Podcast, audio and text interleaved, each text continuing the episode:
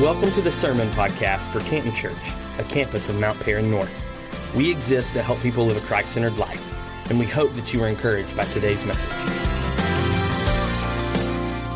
The uh, beginning of the summer, my wife Corey and I uh, took a vacation, just the two of us. We have four kids, so we don't get to get away a lot, just the two of us. We, we do date nights and things, but like a trip like this, we, we got away and we did something a little different. We, uh, we, we cashed in some frequent flyer miles and some things that we had, and we went to the West Coast. We flew out to LA and we spent like a, about a 36 hour period there in LA. And then we got on a cruise ship and we spent a week in the Pacific Ocean, and it was awesome. We had a blast. We went to Catalina Islands and we spent some time at sea.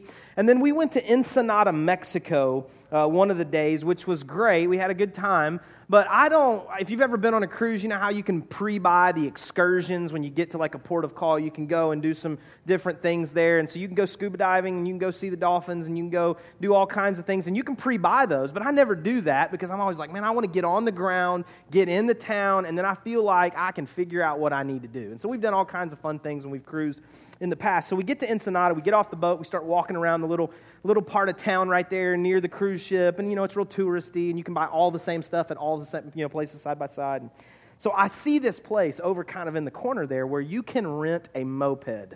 Now, if you look at me, I know you think bikester, but I mean, I, I was like, we got to do this. Like, I've never driven a moped. I, I have driven a, motorcycle one time, but I've never driven a moped. And I was like, it can't be that hard. And so I, I was wrong, by the way. But I went and I convinced Corey that we needed to rent this moped. And so we talked to the guy that's renting this. And I was like, all right, what is there to do? What's fun? What do we need to do? He was like, you need to go to La Bufadora. And I was like, I don't know what that is, but that sounds awesome. Here's the picture of us on the moped.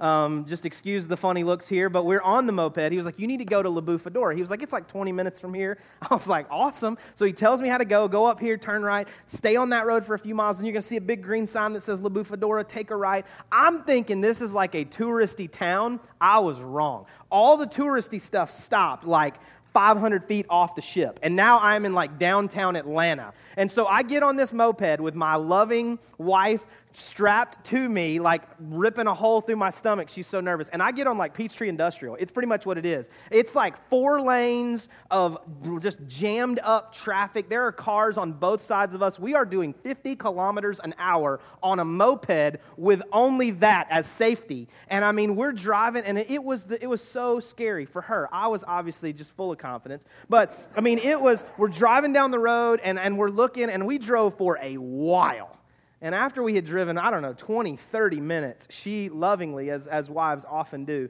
said, Do you know where you're going? And I was like, as husbands do, absolutely. The guy told me where to go. I've got directions in my head. I know right where we're going. I mean, I know exactly where we're going because obviously I knew kind of in the general direction vicinity where we were headed. And so we go for I like 40 kilometers, and then I see the green sign. Just before I turned around thinking I'd missed it, I see the green sign and I turn right off this main road and I get onto this other little tiny road that has no guardrails and takes us up the side of a mountain. We go up the side of a mountain and then we go back down the other side of that mountain. No guardrails, mind you. And, we finally get to La Bufadora. Now, in English, La Bufadora translates to the blowhole. Now, the blowhole was awesome. I'm going to show you a little video right here. This is what the blowhole is. There's people over there kayaking. We didn't pay to do that because we rented the moped. But you just stand right here, and then all of a sudden the water's like on you. And it does that like every 30 seconds. It's really cool. I can't even capture it in the video how cool it is because it kind of overtakes all the people that are there. There was shopping. It was fun. We had a great time. Now, on the way, we didn't really know how great a time we were going to have, but it was awesome. We spent time there. And then we decided to drive back because now we have to go like the 50 or 60 kilometers back to Ensenada where we came from. There's no getting getting around it. And so on the way back, we knew where we were going now. And so Corey's a little, she's a, you know, she's got a little more confidence that I know where I'm headed at this point. She, a rock had jumped up off the road and hit her in the eye, but she could see still, so she was fine. She didn't hold me accountable for that. And so on the way back, she decides that she wants to video the drive on the moped. Now, you're about to watch a video. Go ahead and start it, guys. I am not dr- holding the camera. She is holding my phone around in front of me, showing that we're driving like 50 kilometers an hour here. We're driving down. T- turn the sound up just a little bit. I don't think we did this in the first service. I am talking a little bit.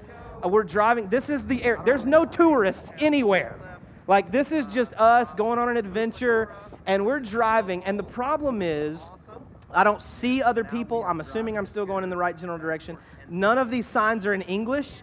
And what you're going to see here in just a minute as I'm driving and doing, you know, pretty pretty good rate of speed and we're having a lot of fun is that I don't recognize that that red sign to the right up there that says alto means stop. And so I want you to watch this here as I'm continuing to go 50 kilometers an hour.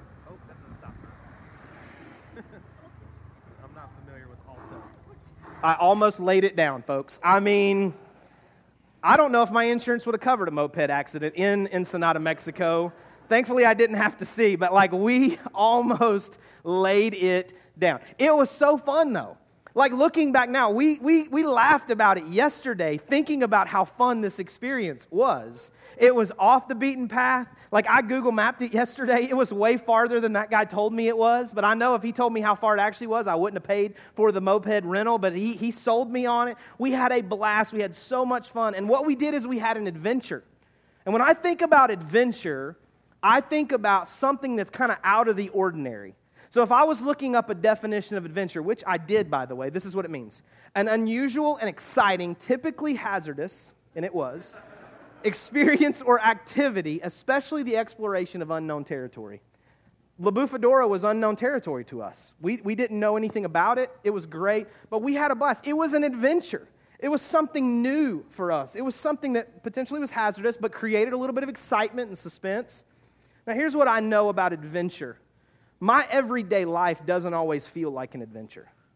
My everyday life feels like buying groceries, mowing the grass, taking my kids where they're supposed to go, doing laundry. Like when we're doing life together, our everyday lives don't always feel like an adventure, but I really do believe that God desires us to live this adventurous life that He's calling us to. He wants us to live the kinds of lives that feel adventurous, that have some excitement to it, that there is some suspense, that get us into unknown territories. I believe if we're constantly going to known territories, it just feels mundane and it feels like we're repeating day after day after day and it gets boring and we, we hate eventually the kind of life that we're living and we start to make bad choices to get out of that life. But I don't think that's what we have to do. So today we're going to start a brand new series of sermons sermons for three weeks called The Great Adventure. And we're going to look at three characters in Scripture, three people, three individuals, that I believe their story connects to our story in our everyday lives. I don't think all of them are these supernatural, miraculous types of stories that sometimes we read in Scripture that we go, well, that's not my life. I think you're going to see some things in each of these stories over these three weeks that connect to right where you're at on a random Tuesday or a random Thursday. But I believe the great adventure is what God is calling us to. So today we want to start in the book of Acts.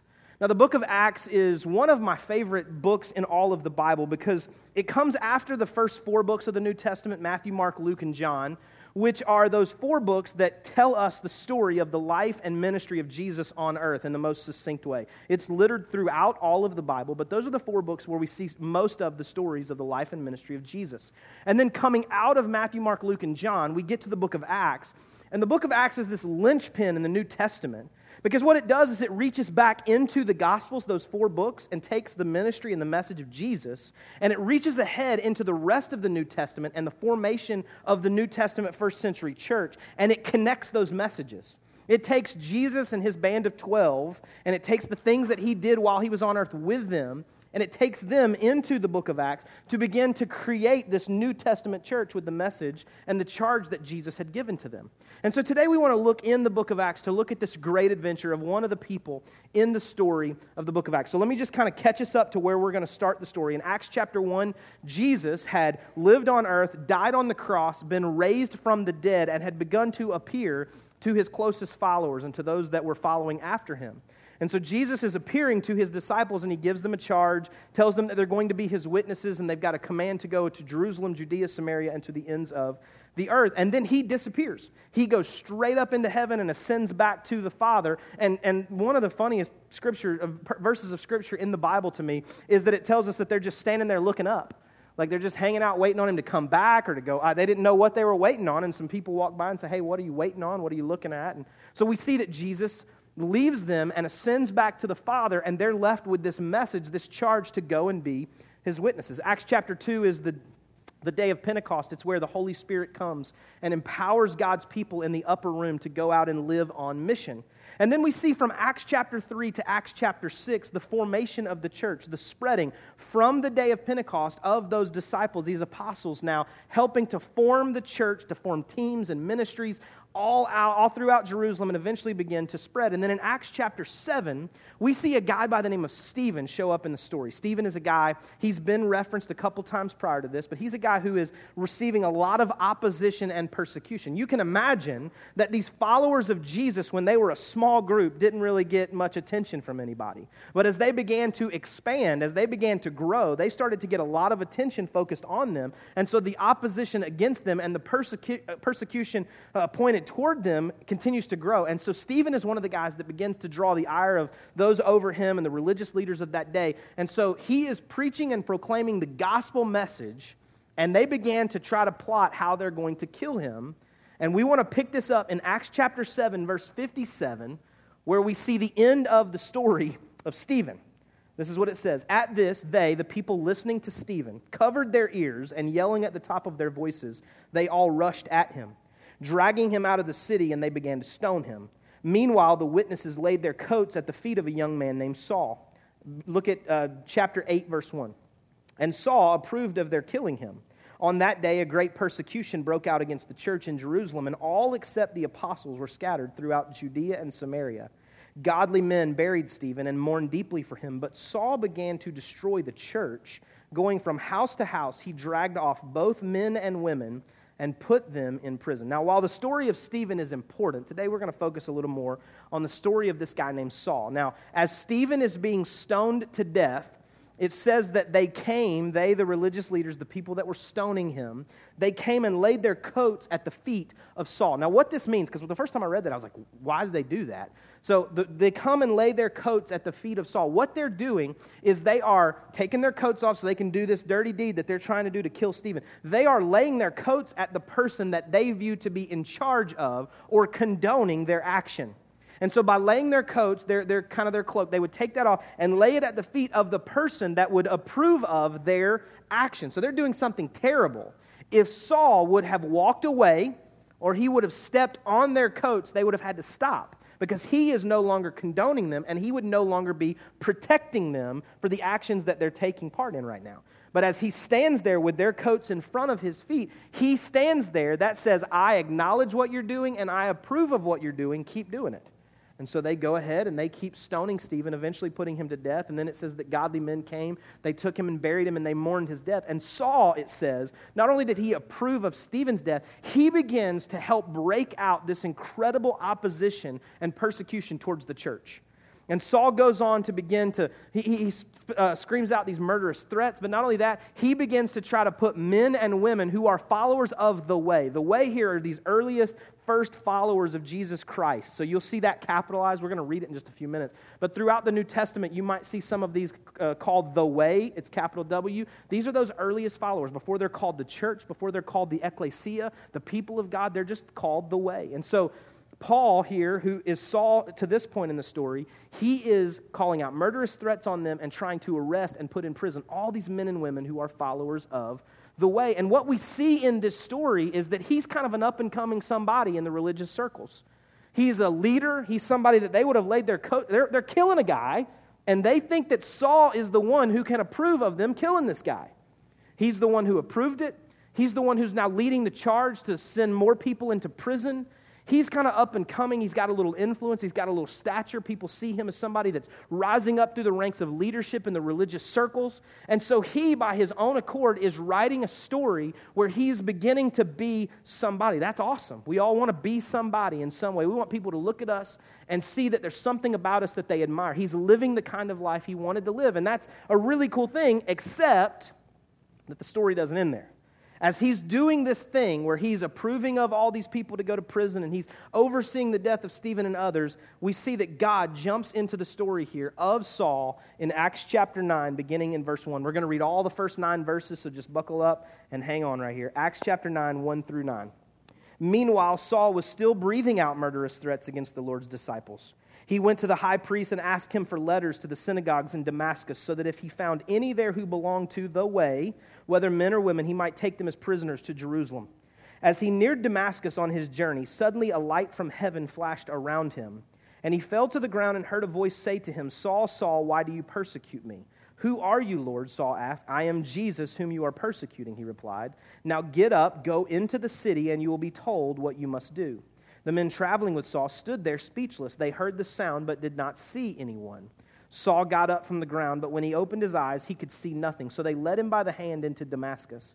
For three days he was blind and did not eat or drink anything. Now, this is a turning point in Saul's life you and I have the, the ability that Saul didn't have to be able to read the rest of his story if you choose to do so. I encourage you to read the book of Acts. Maybe make that a part of your devotional time or Bible reading over the next few days or even weeks to read the whole book of Acts. It's an incredible story and some of the best narrative story of Scripture. It's not something kind of weird that you can't really get into. It's stories of people that are traveling and doing ministry and doing life and having conflict and figuring out how to resolve that conflict. So read that. It's really good. But we see that this is a turning point in his life because we see here that he had been doing his own thing, but then he sees God jump into his story, and he now has the opportunity to try to figure out what is God saying to me? What is God doing in me? And what does God want to do through me?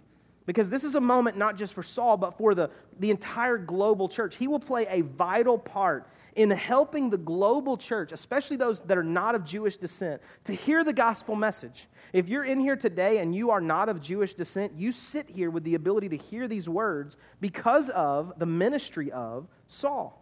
Because what he did is he, in just a minute we're going to read, he kind of responds and allows God to do something in and through him that's different than the story he was writing.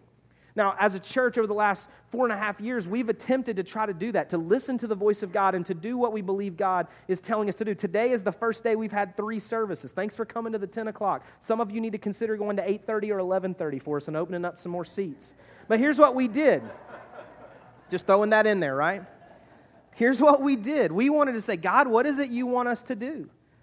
Because we've been in existence for about four and a half years or so. We met at Sequoyah High School for 209 Sundays, and God was faithful in that season. That's why there's 209 rocks along the front of this stage to say this is an altar, this is a place of remembrance for us of what God did in the first 209 Sundays before we walked into this place. And we're trusting God and believing for even greater things in our future.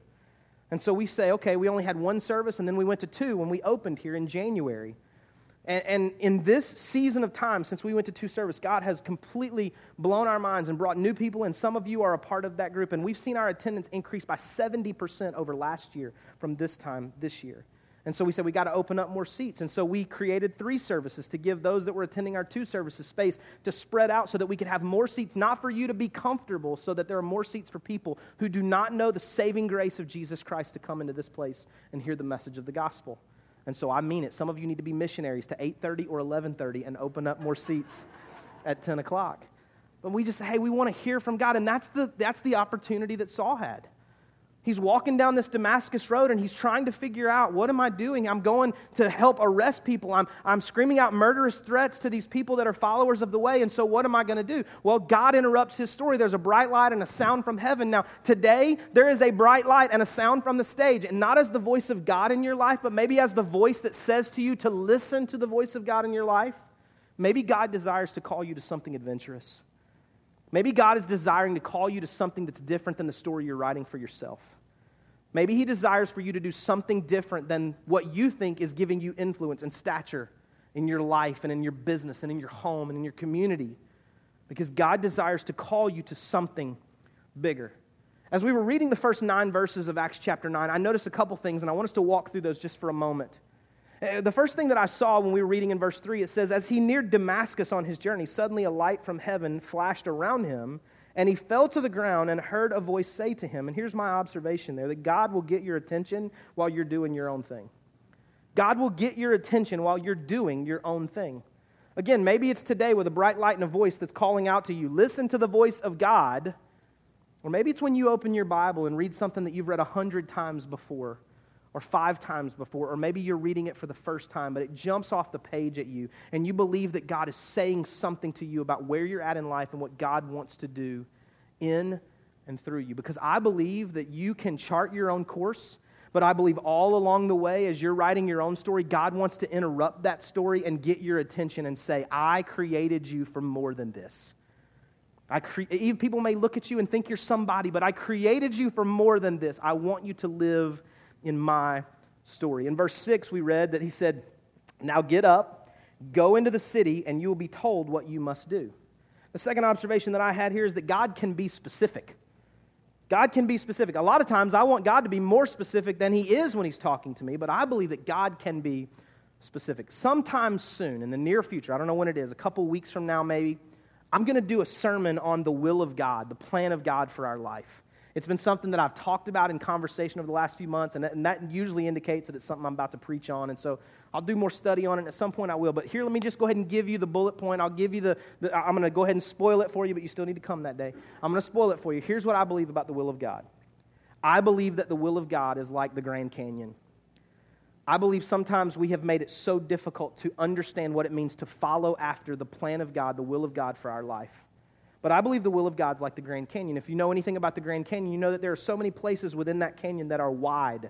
And you can continue moving forward in the direction that you believe God is calling you, in the way that you think it means to pursue God. You can keep moving forward, and you can go this way or that way and keep moving forward in that direction.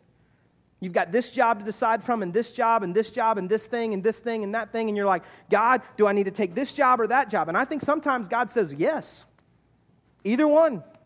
Neither one of them makes you more saved or less saved. Neither one of you makes you love me more or love you less. It, it just, yeah, go ahead. Choose which one you think is right for you. I believe sometimes the will of God is like that. I also know that the Grand Canyon narrows sometimes to a place where you have to take one foot and put it in front of the other to keep moving forward in the same direction. I believe there are times when God is that specific with you and I. When God says to us, get up, go into the city, and wait until I tell you what to do next. I think that's the will of God sometimes.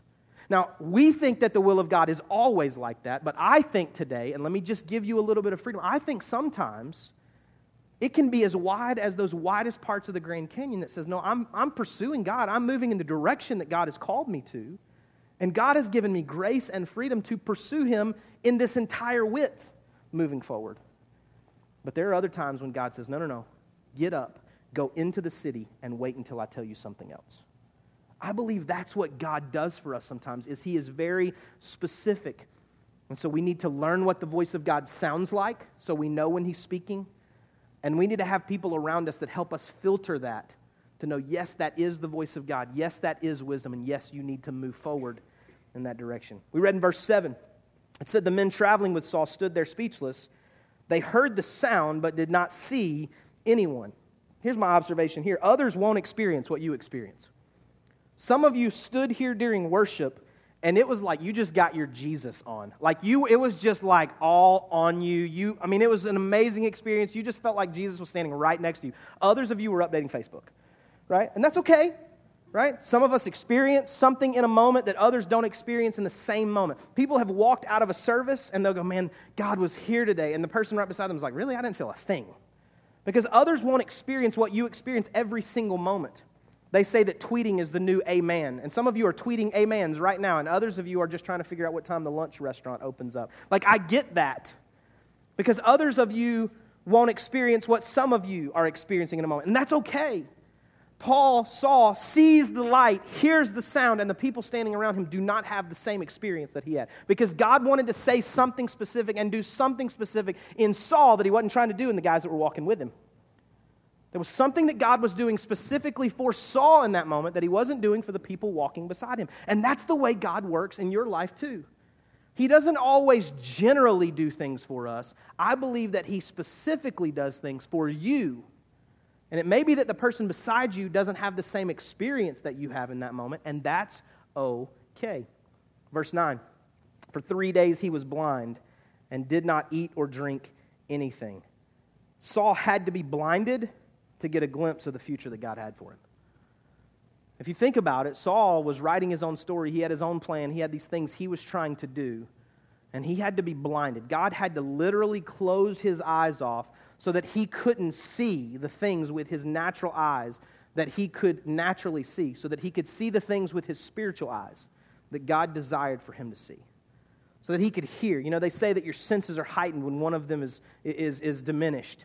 I believe as his eyes went black, that maybe his ears and maybe his soul opened up to hear what God might be saying to him. This was a pivotal moment for Saul, and it was a pivotal moment for the history of the global church because Saul was uniquely positioned to be the mouthpiece of God to the people who otherwise would not have believed.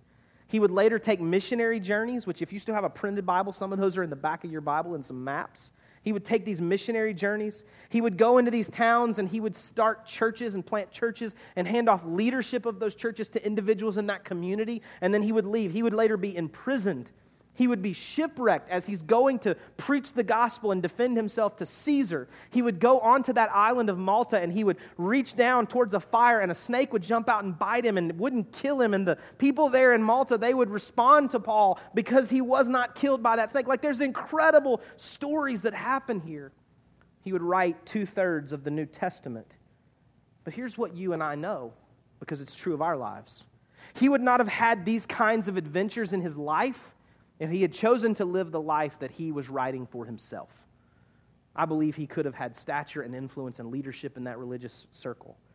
But he would not have had the opportunity to live these types of adventures if he had continued to do what he was charting for his own life. So, as you read the story of Saul, you see that God interrupts his story, gets his attention, and he is blinded for three days.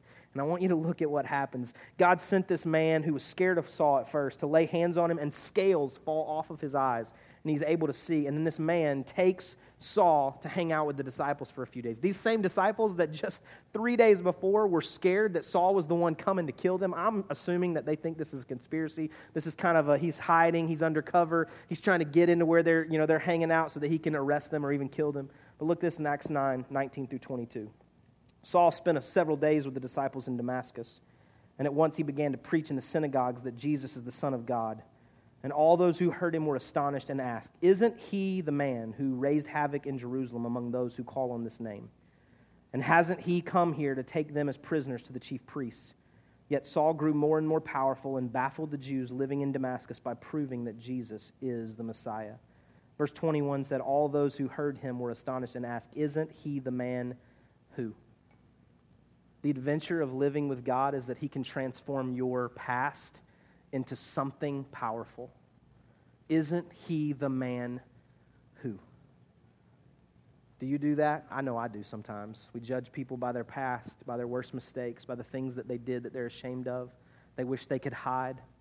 And we look at them and we see them attempting to do something great with their lives, and we say, Isn't that the man who? Isn't that the woman who? And we began to we begin to think that maybe they can't do what God is calling them to do because we see it in the way that we write stories, and we can't see it in the way that God writes stories.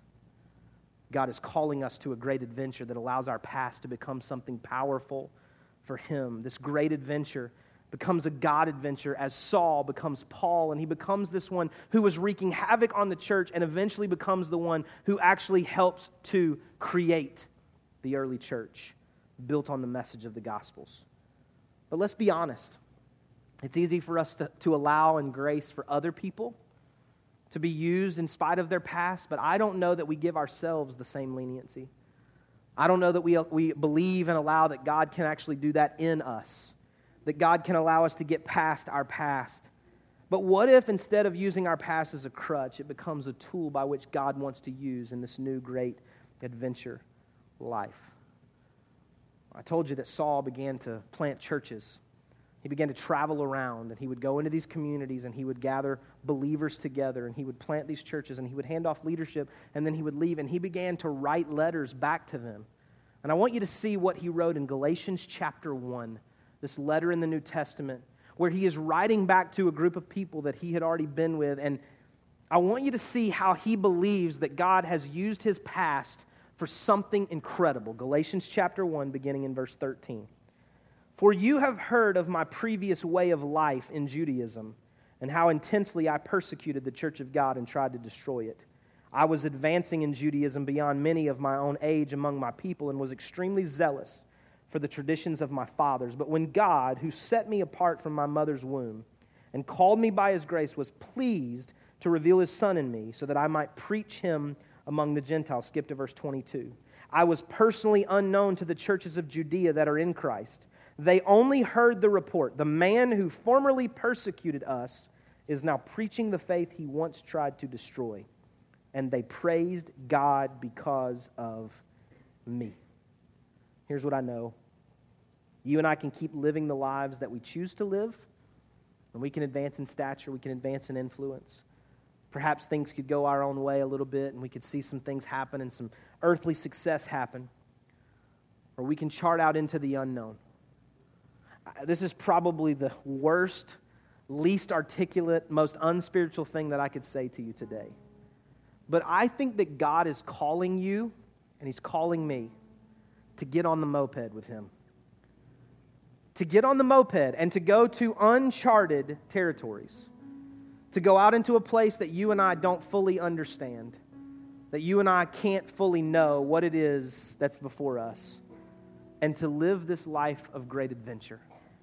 To live a life that is different than the story we would write on our own, and to trust God that He knows what is best for us, and how our past might become powerful, and how something that we are afraid of, God is not afraid of using. Because you know what Saul actually did? Not only did he reach the Gentile people, he, as a powerful religious Jewish person, would go into the synagogues and he would debate the Jewish people. And he would actually bring some of them into saving knowledge of Jesus Christ and help them to connect to the way and help them to become a part of this church of Jesus Christ because he could speak their language. It was his story, it was his past, it was what he had been that actually allowed him to get influence into their lives and into their story.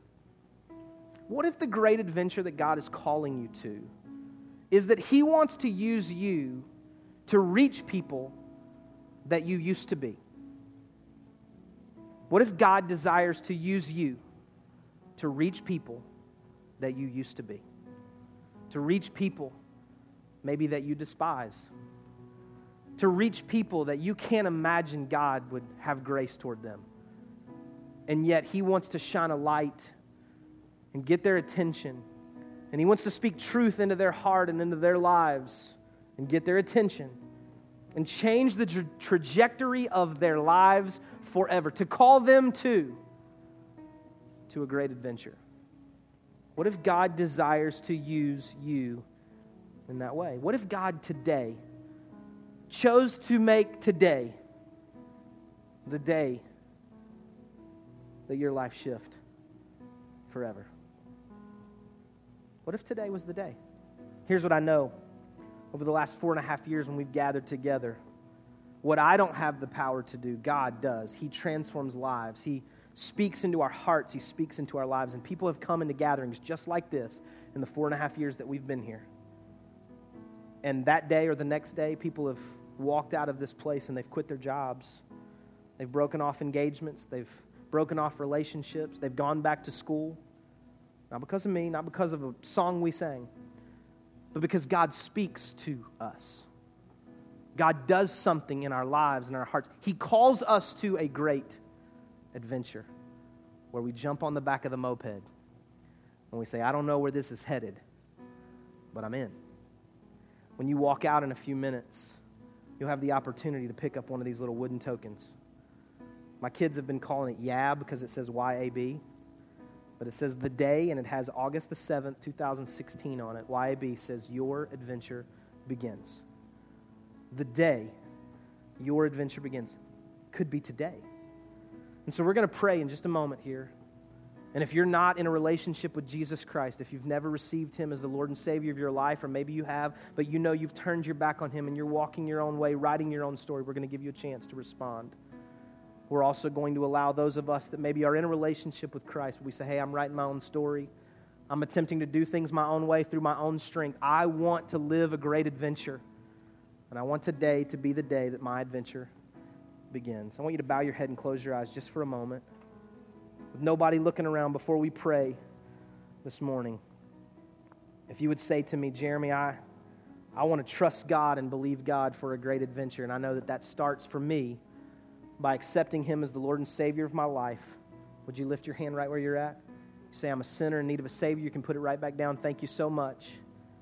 We're going to pray for you in just a moment and believe that God, as soon as you lifted your hand, even before that, maybe, before you raised your heart in need to Him, that He responded to you. And now, if you would say to me, Jeremy, it's not a salvation issue for me, but I want God to help me to live a great adventure. I want God to help me to live the story He's writing for my life and not the story I'm writing for myself. Would you lift your hand right where you're at and put it right back down? Thank you so much. Let's pray. God, we thank you today that you hear us when we call out to you, that you see us when we lift our hands, God. You acknowledge when we lift our hearts. And today, right now, I pray for every person that lifted their hand to acknowledge that they want you to be the Lord and Savior of their life. God, I pray right now that you would help them to see themselves as not just a sinner, but now as that as someone that is redeemed. God, we believe that you save us. We believe that you call us out of our sin, God, and we thank you that you forgive us. We thank you for your love and your grace towards us. And God, now I pray for every person that lifted their hands to say that they want to live a great adventure, that they want to live a life that is you writing their story, that takes them into the unknown, perhaps. God, it requires trust, it requires faith, but I pray that you would help us to trust you more, believe in you more than we ever have before. In Jesus' name we pray. Amen.